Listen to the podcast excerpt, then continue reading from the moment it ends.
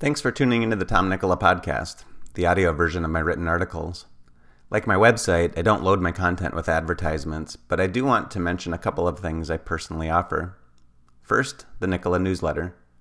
Each Thursday, I send out my latest blog post and a popular article from my archive, along with other valuable content I've come across the previous week. My subscribers love getting their newsletter because it contains more than my own articles. Of course, it's free. Just go to TomNicola.com slash subscribe. Second, when you're ready to get serious about your health and fitness and want an efficient and effective program to follow, join Vigor Training. You get access to all of my workout programs for just twenty-nine dollars per month. Learn more and join at TomNicola.com slash Vigor. On to the article. Eccentric exercise. More muscle and strength with less wear and tear. When used appropriately, eccentric exercise helps you build more muscle and improve strength while giving your joints a break from the grind of concentric-focused traditional strength training workouts. Unfortunately, eccentric training is often overlooked and underutilized. In this article, I'll answer the following questions. What is eccentric exercise? What are the benefits? And what are the risks? I'll explain how to combine eccentric exercise and tempo to build muscle faster, using lighter weights and giving your nervous system and joints a break. What is eccentric exercise? Scientifically speaking, quote, an eccentric lengthening muscle contraction occurs when a force applied to the muscle exceeds the momentary force produced by the muscle itself, resulting in the forced lengthening of the muscle tendon system while contracting.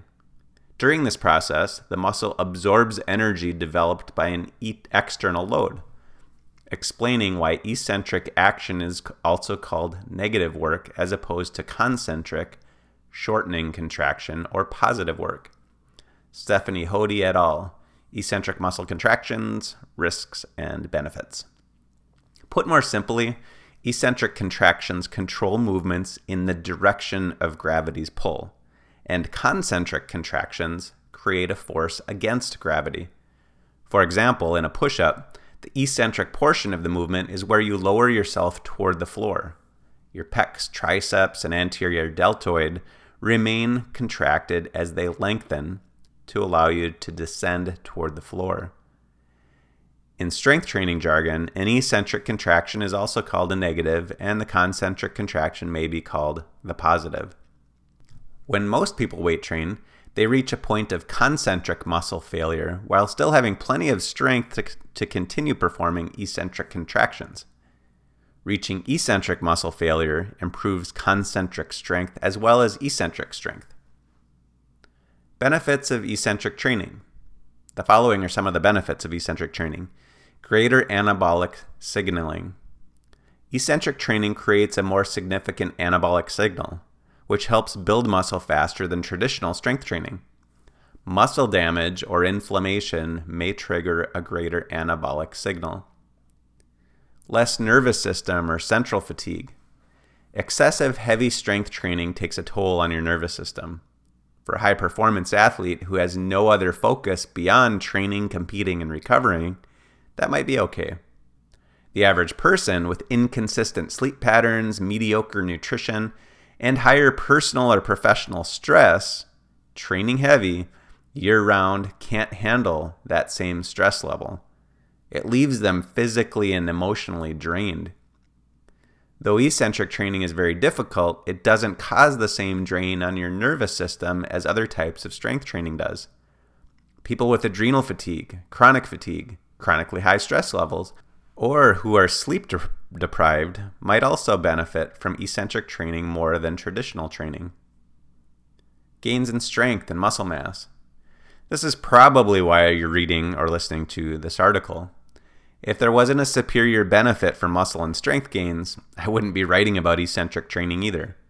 Like any training style, you might eventually hit a plateau or get bored.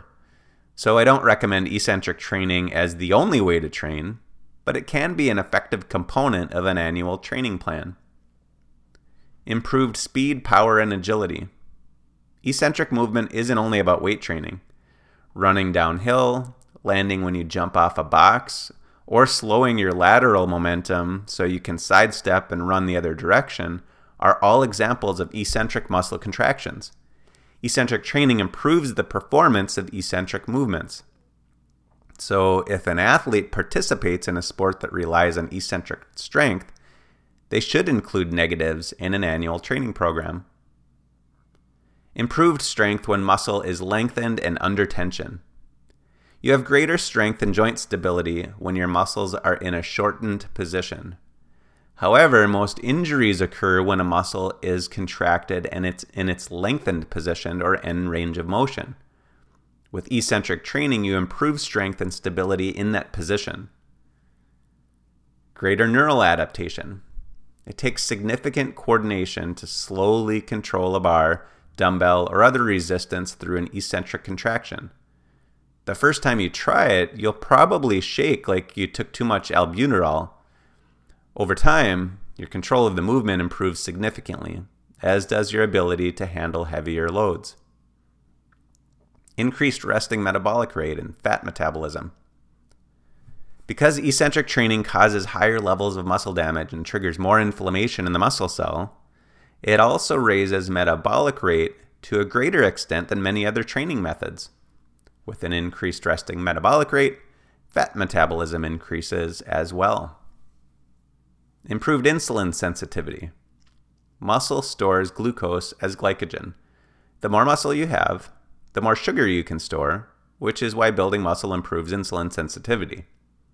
Since eccentric training builds muscle so well, it also improves insulin sensitivity. Risks of eccentric training. Increased muscle damage. Increased muscle damage from eccentric exercise is a benefit, but it can also be a risk.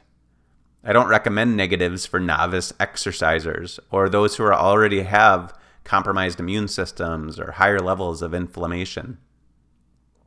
Delayed onset muscle soreness, D O M S.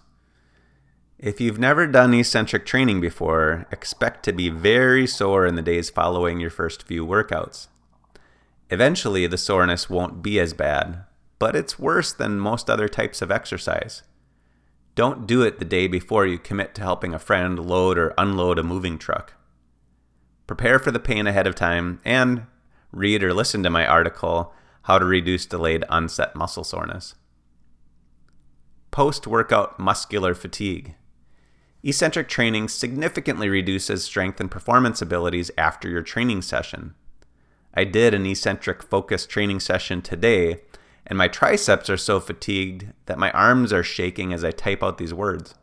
It isn't debilitating, but it's something to be aware of. Risk of muscle or tendon injuries. Though your ligaments and cartilage won't take the same sort of pounding, eccentric training does put significant stress on your muscles and tendons. If you're a male in your thirties or forties, you're already at a greater risk of a bicep tendon rupture. This shouldn't be an issue when you use tempo-based negatives like I explained below, but it's a risk when you use pure strength-based eccentric training. How to do eccentric training. I integrate eccentric training into training programs a couple of ways. One, to build strength, and two, to maximize muscle growth. Each has advantages, but using eccentric work for pure strength requires a training partner and shouldn't be done alone. It's also less valuable unless you're a strength-based athlete or weightlifter. Eccentric training for strength and power, useful for athletes and weightlifters.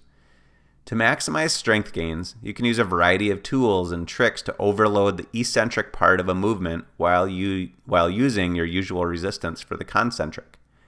To emphasize the eccentric contraction, you could position bands or chains around the bar or your body to reduce the load through the concentric contraction and remove the assistance as you progress through the eccentric contraction, or add load during the eccentric contraction. Use specialized equipment with flywheels and pulley systems that increase resistance during the negative portion of the movement. Have a training partner who applies extra pressure on the bar or body during the eccentric movement or helps lift the weight during the concentric movement. Drop from a box to a squat which uses gravity to add extra resistance as you stop the momentum generated from dropping off the box. In each of these examples, you must control more resistance on the lift's negative portion than the positive.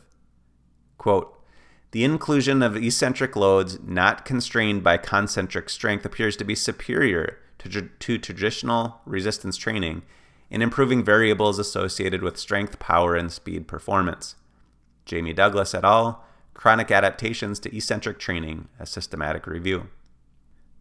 Though this intense form of training might be useful for strength athletes, I don't find it beneficial for middle-aged men and women who want to be healthy and fit.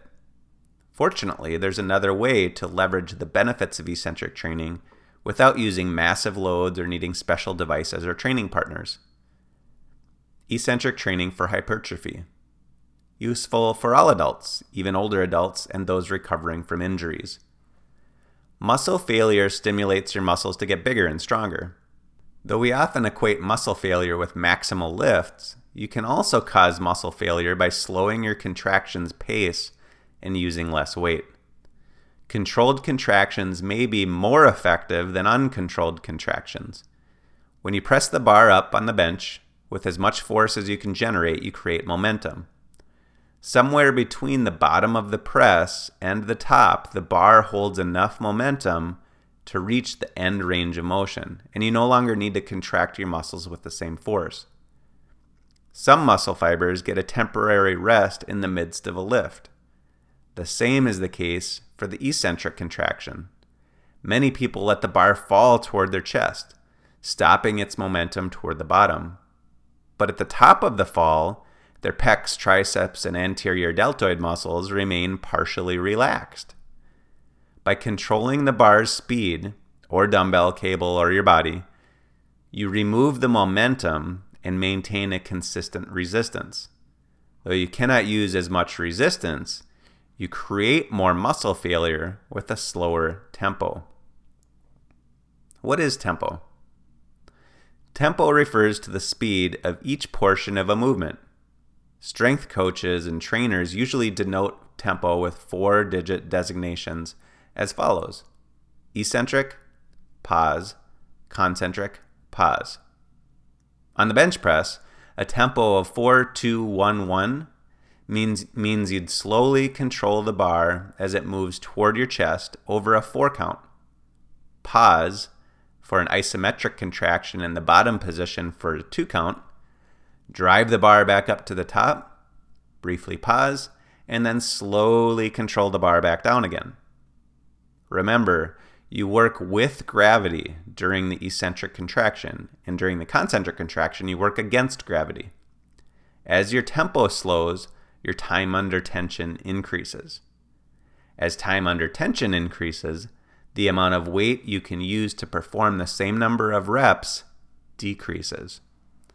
By using a slower tempo for the negative, you reach momentary muscle failure in the eccentric contraction. This may lead to more significant muscular development and possibly increased strength, even though you use lighter loads.